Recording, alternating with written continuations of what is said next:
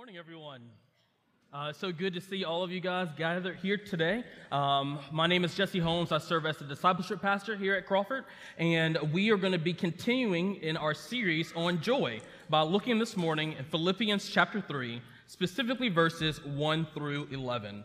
Uh, if you're using one of the black Bibles found in front of you, you can find our passage on page 981. So 981. Here now, Philippians 3. Finally, my brothers, rejoice in the Lord. To write the same things to you is no trouble to me and is safe for you. Look out for the dogs. Look out for the evildoers. Look out for those who mutilate the flesh. For we are the circumcision, who worship by the Spirit of God and glory in Christ Jesus and put no confidence in the flesh. Though I myself have reason for confidence in the flesh also. If anyone else thinks he has reason for confidence in the flesh, I have more. Circumcised on the eighth day, of the people of Israel, of the tribe of Benjamin, a Hebrew of Hebrews, as to the law, a Pharisee, as to zeal, a persecutor of the church, as to righteousness under the law, blameless. But whatever gain I had, I counted as loss for the sake of Christ. Indeed, I count everything as loss because of the surpassing worth of knowing Christ Jesus, my Lord. For his sake, I have suffered the loss of all things and count them as rubbish, in order that I may gain Christ and be found in him, not having a righteousness of my own that comes from the law, but that which comes through faith in Christ, the righteousness from God that depends on faith, that I may know him and the power of his resurrection, and may share his sufferings becoming like him in his death, that by any means possible I may attain the resurrection from the dead. Let's now go to Lord in prayer. Oh, gracious God, um, it's once again that we gather to worship you and to sit underneath the teaching of your word. And so we ask that by the power of the Holy Spirit that you will teach us this morning. Will you open our eyes that we might see and understand and then apply the truths of Scripture to our lives, that we might not leave this place the same way that we came, but that we may leave refreshed and encouraged and challenged to walk more closely with you in order that we might make your name known among the nations. So bless now, God, that you might be glorified and that your people might be encouraged. It's in Jesus' name we pray. Amen. Well, if you're just joining us, we are going through a series on joy. And we've said a lot of things about joy over the past few weeks. Things such as that joy that we're talking about is not an emotion. We're not talking about an emotion, but we're actually talking about an attitude. An attitude that we see that is commanded. An attitude that we see that's expected. An attitude that is a gift from God.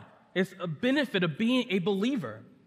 And so this morning, Paul goes back to the theme of joy and rejoicing, but now what he's going to do is narrow the focus. He's going to narrow the focus by helping us to understand why we place our joy or the foundation and the basis of our joy is in Christ alone. So, as Paul continues in this theme of joy, he's going to continue by teaching this huge truth that our joy slash rejoicing depends on a right view of who we are and a right view of who Jesus is. So, our joy and our rejoicing is dependent upon having a right view of who we are and a right view of who Jesus is. Who or what we take pride in or boast in reveals what's going on in our hearts. And what Paul is doing is he's going beyond just saying, hey, rejoice, rejoice like me, rejoice in this, rejoice in that. He is honing in, he's saying, he's drawing a connection between the ability to rejoice well and our understanding of the person and the work of Jesus Christ. John Ross did an amazing job orchestrating this whole service because all of the songs point to this simple truth and if you sung the songs and listened to the words, you should have picked up on this theme of it's not about us, but about the person, the work of Christ Jesus. And so as we walk through our text, we'll see that our text is divided up into three parts. We're going to look at Paul's command, warning, and reminder. We're going to look at Paul's minor loss and greatest gain. and then we'll look at Paul's desire for Christ. So, beginning now in verses 1 through 3, Paul's command, warning, and reminder. Again, it reads as follows Finally, my brothers, rejoice in the Lord. To write the same things to you is no trouble to me and is safe for you. Look out for the dogs, look out for the evildoers, look out for those who mutilate the flesh. For we are the circumcision, who worship by the Spirit of God and glory in Christ Jesus and put no confidence in the flesh. Now, you're going to see that the first word in chapter 3 is finally. You might be thinking, but there's another chapter. Like, how is this finally? And you might think, okay, is Paul one of those pastors that say finally, or this is my last point, and then there's like five more points afterwards? That's not what is happening here at all. Actually, probably a more accurate translation is not just finally or so then or now. He's now explaining that he's turning the focus back to his original theme, and it's because of the previous passage. If you look at the preceding passage, verses 19 through 30, what Paul has done is diverge some from talking to the church, uh, talking about joy and rejoicing, to talk about his boys, Timothy and Epaphroditus. Both of these men have displayed outstanding character and faithfulness to the ministry, and Paul is giving them and letting the Philippians know hey, I'm about to send these guys to you. So, in the middle of uh, all of this, uh, this lessons about joy and rejoicing, Paul stops to then make an announcement about travel plans. Now, please note, this section is not to be thrown out. Like, we're not to just ignore it or forget about it because he's talking about something different than joy. But in fact, it's an appropriate spot for two reasons. First of all, this displays and communicates that this is a legit letter. Understand, there was no FaceTime or cell phones. There was no running down the street and letting people know what's going on. Like, this is a literal letter. And so, a part of this letter is not just teaching high level theology and teaching deep concepts, but it is communicating truth, simple truth, like, hey, I'm going to send the boys to you in a few weeks.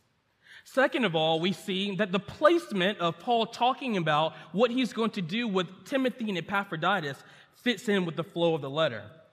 Remember what Paul was talking about at the beginning of chapter 2.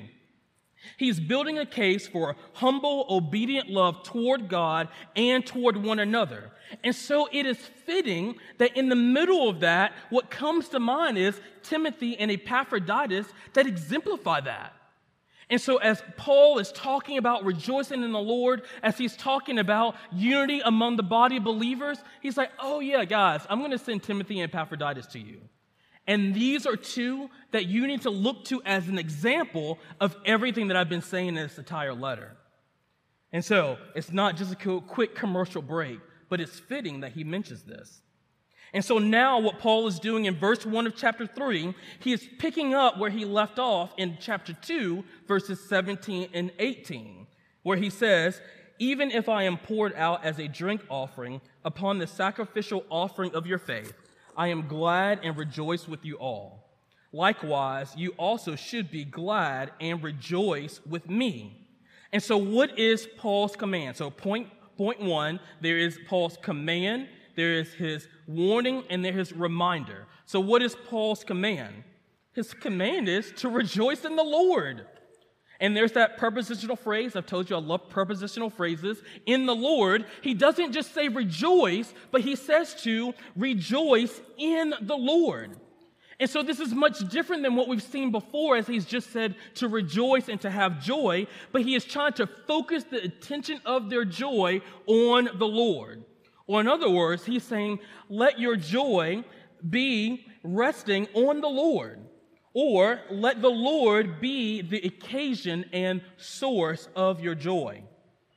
This is a huge theme that Paul's going to keep going back to. Because if we place our joy or allow our rejoicing to be resting on anything other than the Lord, it will fall flat on its face.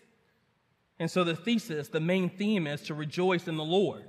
Now, why? Like, why, why should our rejoicing and our joy be fixated on the Lord? You might already know the answer to the question, but I'm going to tell you it's because Jesus has earned that right. He deserves for our joy and our attention and our affection to be fixated on Him. And again, going back to chapter 2, what does Paul proclaim about Jesus? In chapter 2, he says, Who, though he was in the form of God, did not count equality with God a thing to be grasped, but emptied himself by taking the form of a certain servant, being born in the likeness of men, and being found in human form, he humbled himself by becoming obedient to the point of death, even death on a cross. Because of the work of Christ, this is what has happened. Therefore, God has highly exalted him and bestowed on him the name that is above every name, so that at the name of Jesus, every knee should bow in heaven and on earth and under the earth, and every tongue confess that Jesus Christ is Lord to the glory of God the Father. These are not just words, this is a reality of who Jesus is. And so, do you see how throughout this letter, as we've talked about joy and rejoicing, Paul cannot think about rejoicing and having joy without thinking about the person and the work of Jesus Christ on the cross. Because as Jesus put on flesh, he was humbling himself and he began walking toward the cross that he might be obedient to the Father. And as, a result, he has been lifted up high. And so, for we as believers, our joy is not resting on the things of this earth or the things that we have done or the work of our hands, but is resting on the finished and sufficient work of Christ Jesus on the cross. And second, it's important to note, he says this to write the same things to you is no trouble to me and is safe for you. So, what are these same things, Paul? What are you talking about? Well, there's two conclusions. The same things are referring back to rejoicing, like he just said, but it's also cluing us into something that he's going to talk about next, which is guarding the truth of the gospel by avoiding false teachers.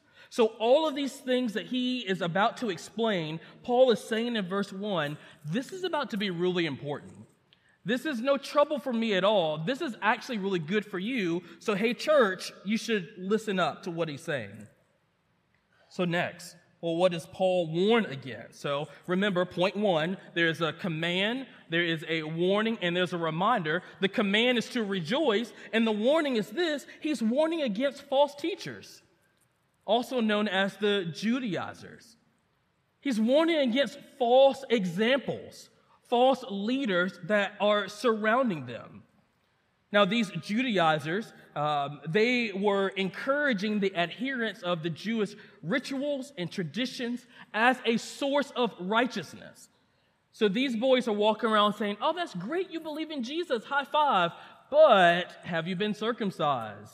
Have you followed this tradition? Have you followed that tradition? And in a sense, putting on extra weight and it messing up the gospel diluting the gospel by adding works to it.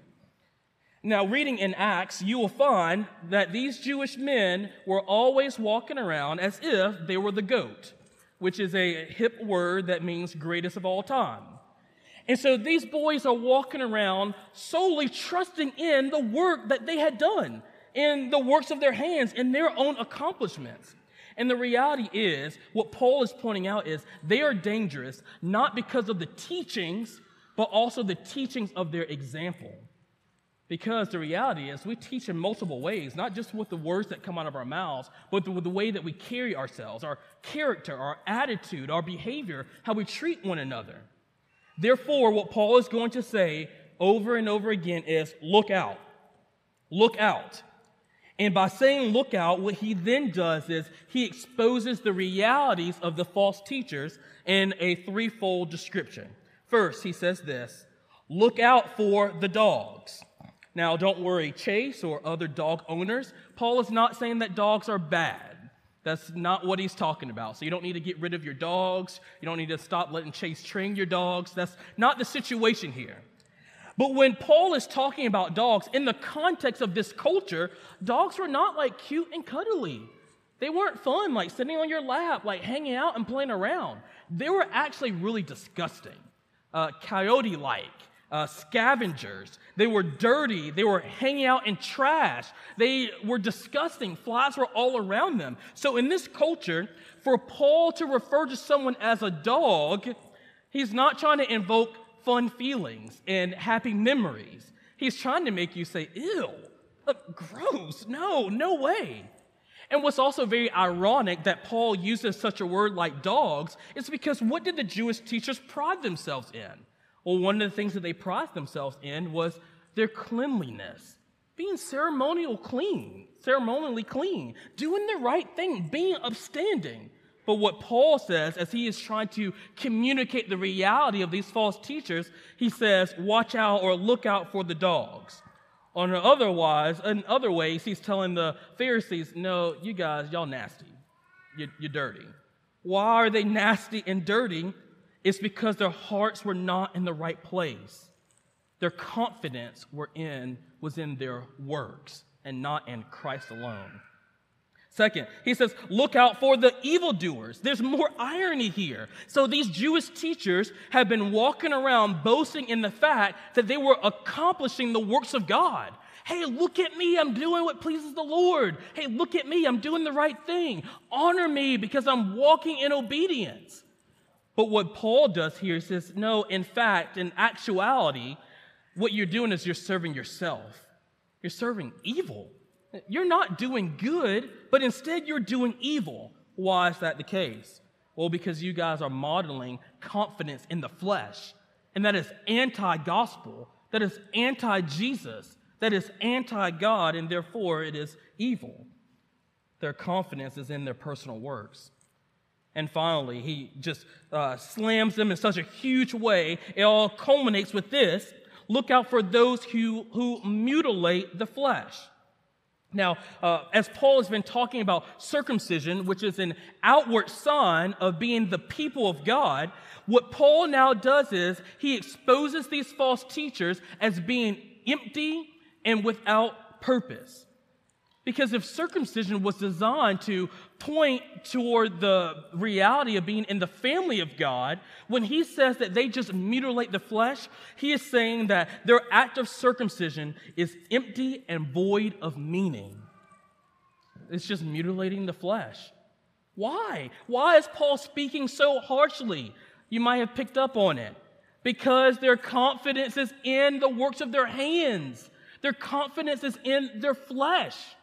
And we're not saved by works of our own, but we're saved by the finished work of Christ Jesus on the cross.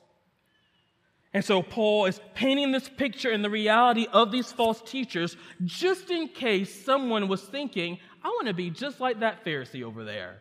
Man, I want to be just like him when I grow up. It's like, no, no, no. No, you don't. No, you don't. They, they're dogs. They are evildoers. They just mutilate the flesh. Not only that, but there is the reminder. So, still point one, we have the command, we have the warning, and now what is the reminder? And the reminder goes along with the warning because he paints this picture of the false teachers. Here's the reality of the false teachers. And now, church, let me remind you of who you are.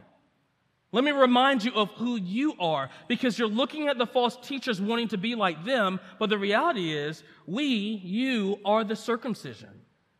And by that, he's saying that you are God's people.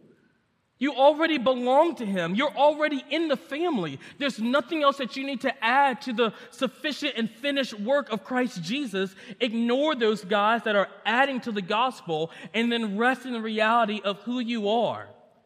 And then He unpacks who we are by saying this uh, We worship by the Spirit of God, meaning that the Holy Spirit dwells in us. If you are a believer today, if you have repented of your sin and have confessed Jesus Christ as Lord, the Spirit of God now dwells in you. And so, as we sing and as we pray, they're not just words just floating around in the atmosphere, but through the power of the Holy Spirit, we are connecting with the Lord. We are communing with God. Not only that, but we glory in Christ. We don't boast in ourselves or in our own abilities or in our own accomplishments because of that first point being that we worship by the Spirit of God. All that we are and all that we do, all acts of obedience has been done by the work of the Holy Spirit in us. And so, a characteristic is of one that has uh, that is truly circumcised, one that belongs to the Lord, is that they glory in Christ. And finally, he says, they put no confidence in the flesh. Confidence in the flesh means that you are looking at what you have done and you are proud. Boasting can only be done in Christ Jesus because he is the one that has done all the work. We do not bring anything to the table to be confident in. So Paul is saying, don't admire their ways. Don't look up to them. Don't follow their examples thinking that they will make you right with God. You're already good. And your life exemplifies that. So, Paul is speaking on rejoicing in the Lord, and he is trying to build up this case. And these false teachers are coming in and want you to rejoice in the things that you do, but I need to remind you to rejoice in who the Lord is. Second, to further his point, Paul becomes very transparent by describing his uh, minor loss and his major gain. Point two, Paul's minor loss and major gain, verses 4 through 9. Though I myself have reason for confidence in the flesh also. If anyone else thinks he has reason for confidence in the flesh, I have more. Circumcised on the eighth day, of the people of Israel, of the tribe of Benjamin, a Hebrew of Hebrews, as to the law of Pharisee, as to zeal a persecutor of the church, as to righteousness under the law blameless. But whatever gain I had, I counted as loss for the sake of Christ. Indeed, I count everything as loss because of the surpassing worth of knowing Christ Jesus, my Lord. For his sake, I have suffered the loss of all things and count them as rubbish, in order that I may gain Christ and be found in him, not having a righteousness of my own that comes from the law, but that which comes through faith in Christ, the righteousness from God that depends on faith. Paul is not doing a humble brag here. Uh, he's honestly not even bragging. What Paul is doing, like he's done before, he is saying, All right, guys, now I need you to look at me. Like I've taught this lesson, I've explained to you these bad examples. Now I want you to see how I demonstrate the truth that the Lord has given me. And so what he does is he uses himself as an example. And in this example, what he does, Paul's so awesome, uh, he begins in a way that seems boastful, but is actually humbling. He's humbling himself and he's proving a point about the Judaizers. In the last section, and these guys wanted to boast about the things that they were doing. They were saying, Hey, church, look at me and follow my example because I'm awesome. And so, what Paul does is he says, You're not awesome at all. Let me describe to you what awesome is. And that's where he gives this list that he has right here. So the logic is these false teachers are modeling confidence in the flesh. And if they don't pay attention, if the church does not pay attention, it will be easy for them to get swept up in this false gospel because of what they see these Judaizers' lives looking like. And so what Paul does is he breaks it down for them he says, Let me tell you about myself. So, what I'm going to do is walk through each of these and explain to you why it's a big deal. First of all, what does Paul say? Circumcised on the eighth day. So, Paul is describing a confidence in Jewish ritual. So, why would this be a big deal? So, we're imagining there is just like a church filled with people who grew up Jewish in the Jewish context, and they're listening to what Paul is saying. When Paul says that he was circumcised on the eighth day, they're like, man, he's not a recent convert. He's the real deal. Like, on the eighth day, he was circumcised, which means he bore the sign of a covenant relationship with God. Oh man, Paul's legit. Well, Paul, tell me what else? Oh, of the people of Israel. So he's boasting in or pointing out his confidence that could be in his ethnicity. Paul was a physical descendant of Abraham. And in this context, genealogy is extremely important. That's why you see genealogy mentioned so many times in Scripture. It was a huge deal. And so when Paul says that I am of the people of Israel, he says, I can boast in the fact that I can pull up the family tree right now and you'll see homeboy Abraham right up there. Everybody, be jealous. Can you see Abraham on yours? No, no, I can point out Abraham right here. Next, if that's not good enough, he says, of the tribe of Benjamin. So Paul would be able to boast in his rank. So Paul was not just from any old Israelite tribe, he was of a super awesome tribe. Jerusalem, the holy city where the temple was, do you know whose territory that was? Good old boy Benjamin. Do you know what happened when the kingdom split? Man, was there a tribe that was like still loving the Lord? Oh, it was Benjamin. Benjamin became loyal. So Paul is saying, out of all the tribes, Benjamin, uh, being of this tribe, I'm high ranking. Can these guys say this? Probably not. Next, he says a Hebrew of Hebrews. That means that he can be confident in the fact that he is keeping up with Hebrew tradition. So that means that he will pl- pass a Hebrew class because he would be able to speak the language and read it well. He was not just grafted in, he did not just jump on board, but Paul did not abandon his rich culture and tradition so that when someone saw him living his life, they're like, ooh, he's not just a Hebrew, he's a Hebrew of Hebrews. Next, as to the law, a Pharisee. So he could boast in his rule keeping. You understand that the Pharisees were a sect of rulers that took pride in following rules.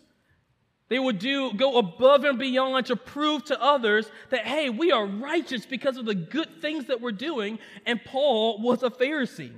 So that means that his lifestyle was evidence of being a good rule follower. Next, as to zeal, a persecutor of the church. So he could boast in his zeal. So uh, zeal is a good thing, right? So if you are zealous for something, then that means that you are like making it known. You're going all out. You're like hardcore. Like you, somebody thinks that they like Batman until they meet someone that is zealous about Batman, and like everything in their house is Batman. So there's a difference between being a fan and doing a few things and then actually being zealous about it. Paul is saying that I prove my zeal because I went door to door standing up for what I believed in. I knocked on these Christian doors and said, Hey, are you worshiping Jesus? Blasphemous, come with me. And so he wasn't just a, a Pharisee in word, but also in action. And finally, he says, As to righteousness under the law, blameless. And he could boast in his obedience to the law. Much like the rich young ruler that when approached Jesus, Jesus says, uh, Do these things. And he's like, I've been keeping the law since, since my youth. I've been doing this since day one. Paul could say the exact same thing. And so think, and you, you grew up in a Jewish context, and you hear this amazing list. You look at the Judaizer and you're like, get out of here. I'm not looking at you. I don't want to pay attention to you. This is the man that I want to be like. And that is why Paul puts in this huge list. He wants everyone to look at, at him. He said, Don't look at them, look at me. And here's my long list of qualifications as to why you should look at me.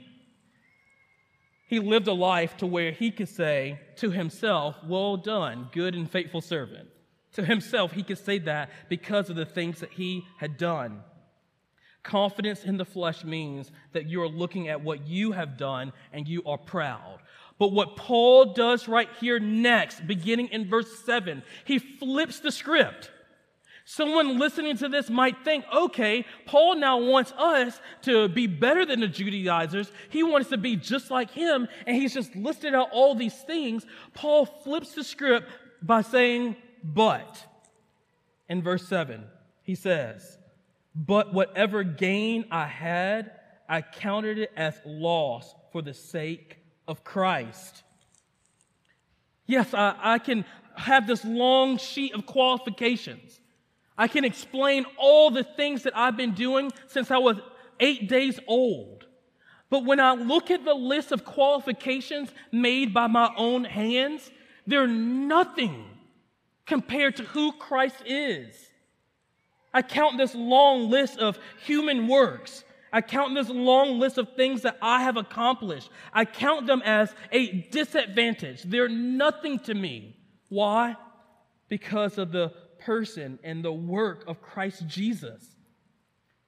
He says these things that man would think is a huge gain, they are but lost compared to gaining Christ Jesus as Lord. And so the value changes. The value changes. Side note as we commit our lives to Jesus, the values in our lives change. They change. It's not the same. Because as a non believer, the things that we valued, the things that we held dear, the things that we thought was worth something was of the world. But when Christ then changes our hearts and changes our mind, those things, the value of those things diminish over time. The reality is over time. And that is the process of sanctification.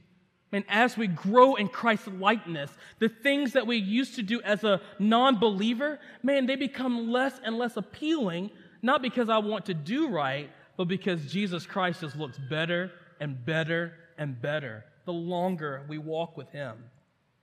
But Paul does not just stop there by saying that it's nothing, that it's worthless. He says in verse 8, after giving this long list, he says, Indeed, I count everything as loss because of the surpassing worth of knowing Christ Jesus, my Lord. For his sake, I have suffered loss of all things and count them as rubbish in order that I may gain Christ Paul doesn't just say that it's, it's nothing, that his long list of things is nothing. He doesn't just say that the works that he had done is nothing, but he says that it's rubbish. Now, you might think that that sounds like a word that you would hear in Downton Abbey, but in the Greek, what Paul is saying is not just rubbish, he's saying animal excrement or poop he, this long list of things that all the Judaizers dreamed of being able to say that they did. He's like, look at this long, beautiful list that you would show everybody. Do you know what it is to me? Because I've gained something greater? It's poop. The thing that is super smelly. The thing that you avoid on the sidewalk. The thing that you make your teenagers clean up because they ask for a dog. Like that worthless thing that you're getting rid of, Paul says that that is equal to all the works of my hands. Why? Now, get this. Those things are not worthless because those things are bad. Because in actuality, his list of things are not bad at all. And to be honest, Paul actually leverages all of his past for the sake of the gospel. It allows him to go to places that not a normal person would be able to go. It will allow him to speak to people that he would not normally be able to speak. But what Paul is getting at is when thinking about worth, nothing in my past that I have done compares to having a close relationship with Jesus. Is that how you view your relationship with Jesus? That all the things in the past that you are proud of, all the nice awards and the plaques, the accolades, the experiences, do they start to look more and more like poop as you grow closer to Christ Jesus? As you forget about the works that you have done and then focus on the work that He has done. Understand, Paul is not trying to uh, explain that there's an issue of loving things more than God. The whole point is an issue of misplaced confidence. And the equation that he's trying to spell out is that in order to rejoice in the Lord, your confidence has to be in the person and the work of Christ Jesus. And any time that we begin to place our confidence more on the works of our hands or the things that we have done, it makes it difficult to rejoice in the Lord. And then we begin, we begin boasting in ourselves. And so when Paul looks back on all his works, it does not compare to what he now has in Christ Jesus. Over and over again, as you see, as he counts something lost, is compared to what he gains in Christ Jesus. It's counted as loss for the sake of Christ. It's counted as loss because of the surpassing worth of knowing Christ Jesus, my Lord. He's explaining a personal relationship that he now has with the Lord Jesus Christ. It's his Lord. He counts it as lost counts it as loss over and over again because of the simple fact of gaining Christ Jesus. Our process of sanctification is not just growing spiritually, it's not just growing in knowledge, but it's growing us closer to Jesus. Have you ever thought about that? That as you read and as you pray and as you meditate and as you memorize and as you gather underneath the teaching of God's word, it's not just to make you a better Christian or help increase your knowledge, but it's to help uh, uh increase your affection for Jesus and help grow you closer to Him. Because then all of those walking in obedience comes out of that love for the Father. And so that's why we would say, man, if there's a young man or a young lady that's not walking faithfully, we don't need to get them lists of do's and don'ts. We need to ask them, do you love Jesus? Do you love Jesus? How's your love meter for Jesus?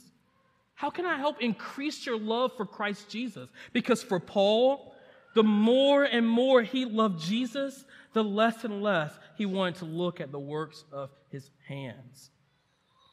And so we ask ourselves the question man, how is our walk with the Lord going? And as we've been growing, if you've been a believer one year, two years, three years, 50 years, man, how does your past look? How do the, the idea of the things that you do, things that you will be proud of? Man, I've been coming to church every single day since before I was born. Man, I have all these verses memorized in the King James Version. Yes, I've led like 50 Bible studies. I've taught multiple classes in hermeneutics and church history. Are those the things that we boast in or find ourselves prideful of? Or is evidence of our sanctification the fact that, man, those things were just means to an end? I love Jesus. I'm grateful for Jesus. And if all these things were taken away, if everything that I've ever done or ever said and ever accomplished was burnt up, just having Jesus is enough. And so finally, it, Paul concludes this and he builds it all up. He's talking about uh, gaining Christ more and more. He then concludes with the, describing his desire for Christ. Paul's final point Paul's desire for Christ in verses 10 through 11. This is what he says as he continues on that I may know him, Christ and the power of his resurrection, and may share his sufferings, becoming like him in his death, that by any means possible I may attain the resurrection from the dead. The, the reality is, there's no question if Paul had a relationship with the Lord Jesus Christ. There's no question. I mean, it's evident in his testimony when you read Acts. It's very clear as he shares the gospel. It's very clear in all his teachings. But what we see right here is that Paul was never satisfied. Paul didn't look back and see his experience on the Damascus Road and be satisfied with that initial relationship with Jesus. But every single day that Paul grew and got older, Paul wanted more and more and more of Jesus. And so I could imagine, like, if there were uh, seminaries, like multiple seminaries that taught things that Paul never knew, Paul would say, I got to go to that seminary. I got to read that book. I got to take that class because I want to know Jesus more. Now, the knowing that Paul is talking about is not a head knowledge. That's not what Paul was desiring. I mean, because Paul knew a lot, right? He wrote most of the New Testament. But what Paul is talking about when he says know, he's talking about growing in a deeper relationship with Jesus. He just wants to be closer to Jesus. He wants to understand Jesus more. He wants to be able to relate with Jesus better. He wants to grow more and more in that relationship. And in that way, you know, our human relationships help paint a really good picture. When you're interested in someone or desire to know, to marry someone, steps toward that is to know them deeper. Not to hang out on the surface and just know favorite shows and favorite things to eat. You want to understand, man, what makes them tick? Tell me about where you've come from. Tell me about where you're going, your hopes, your dreams, your fears. What makes you anxious? What are you super grateful for? And so, as we grow deeper in understanding those things, you then in turn become closer with that person. And in the same way, this is the type of knowing that Paul desires more and more and more a deeper relationship with Jesus. And he, he sees that he can gain that by not just knowing him more, but knowing and understanding the power of his resurrection. Do you know what the power of Jesus' resurrection was? It's the power of God. It was the, the same work that Christ did, that God did through Christ when he brought us to life. So when you read Ephesians chapter 2 and then verses 1 through 3, it talks about us being dead and separated. And then verse 4 says, But God, being rich in mercy, because of his loving kindness, even though we were dead in our sins, made us alive in Christ Jesus. That was the power of resurrection. And so Paul is saying, I don't want to just know Jesus more, but I want to have an even deeper understanding of what happened to me on that road to Damascus. Do you desire to know more about what happened to you when you repented of your sin and trusted in Jesus? Or you just want, like, God, why me? Like, why me? Like, where did you get this power from? God, I'm so amazed by your word that I was far over here. I did nothing to grab hold to your attention, but you grab hold to me out of your love and kindness. But not only that, Paul wants to grow closer to Jesus by sharing in his sufferings. Sounds weird, right? To think that by suffering it helps you grow closer to Jesus. Kent Hughes says this, a commentator the suffering, quote, the suffering that comes to a Christian as a Christian is not a sign of God's neglect, but rather proof that grace is at work in his or her life. Sacred intimacy. The reality is that if I am desperate to be like Jesus and Jesus suffered, then if I am suffering because of sin, not because I'm doing bad things, but I'm suffering because of obedience and abstaining from sin, do you know who that identifies you with? Jesus. That's where uh, Hebrews chapter 12 is just so beautiful as the author encourages the people understand you have not suffered to the point of shedding blood.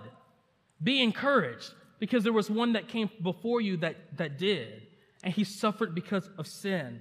And so Paul is saying, I want to suffer so that I might identify with Christ and understand him more deeply. Next, he says, being conformed to his death. Man, I want to die to sin, as Paul explains in Romans chapter 6. He points back to baptism and says that we are buried in the likeness of his death and then raised back to life. He says, I want to uh, identify and be conformed to his death to where I am dying to sin every single day. And finally, Paul's desire is that he might attain the resurrection from the dead. This does not mean that Paul was uncertain about where he was going in the end. That's not what this means. But Paul is talking about he is looking forward to the day when he can shed the earthly garments and be glorified with Jesus forever. Paul is fixing his eyes on the future. And do you see how Paul is fixing his eyes on the future and then influences what he does today? And that is the reality of a believer. We're not just rejoicing, we're not just being joyful or glad and being excited, but Paul is talking about a rejoicing and a joy that is deeply rooted in being truthful about who we are.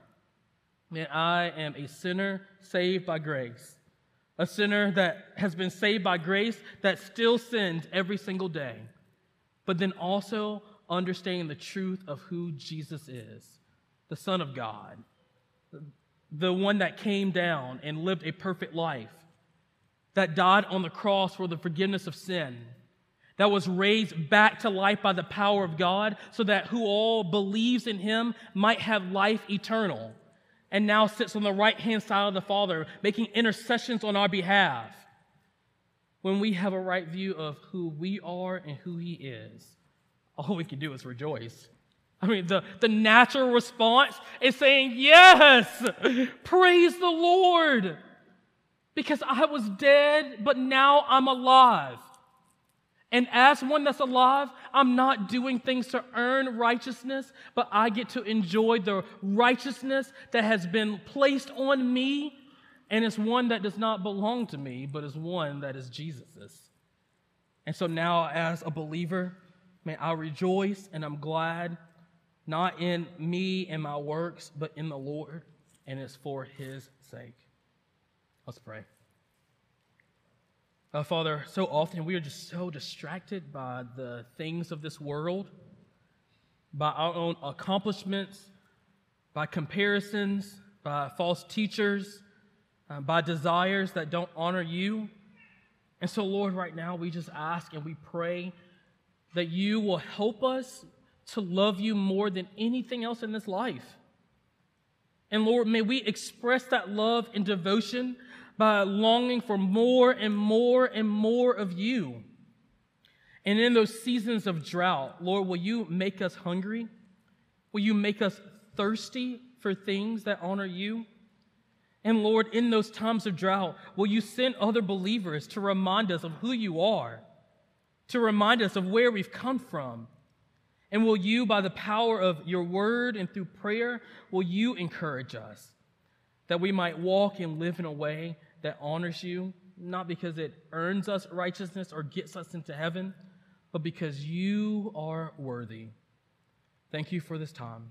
It's in Jesus' name we pray.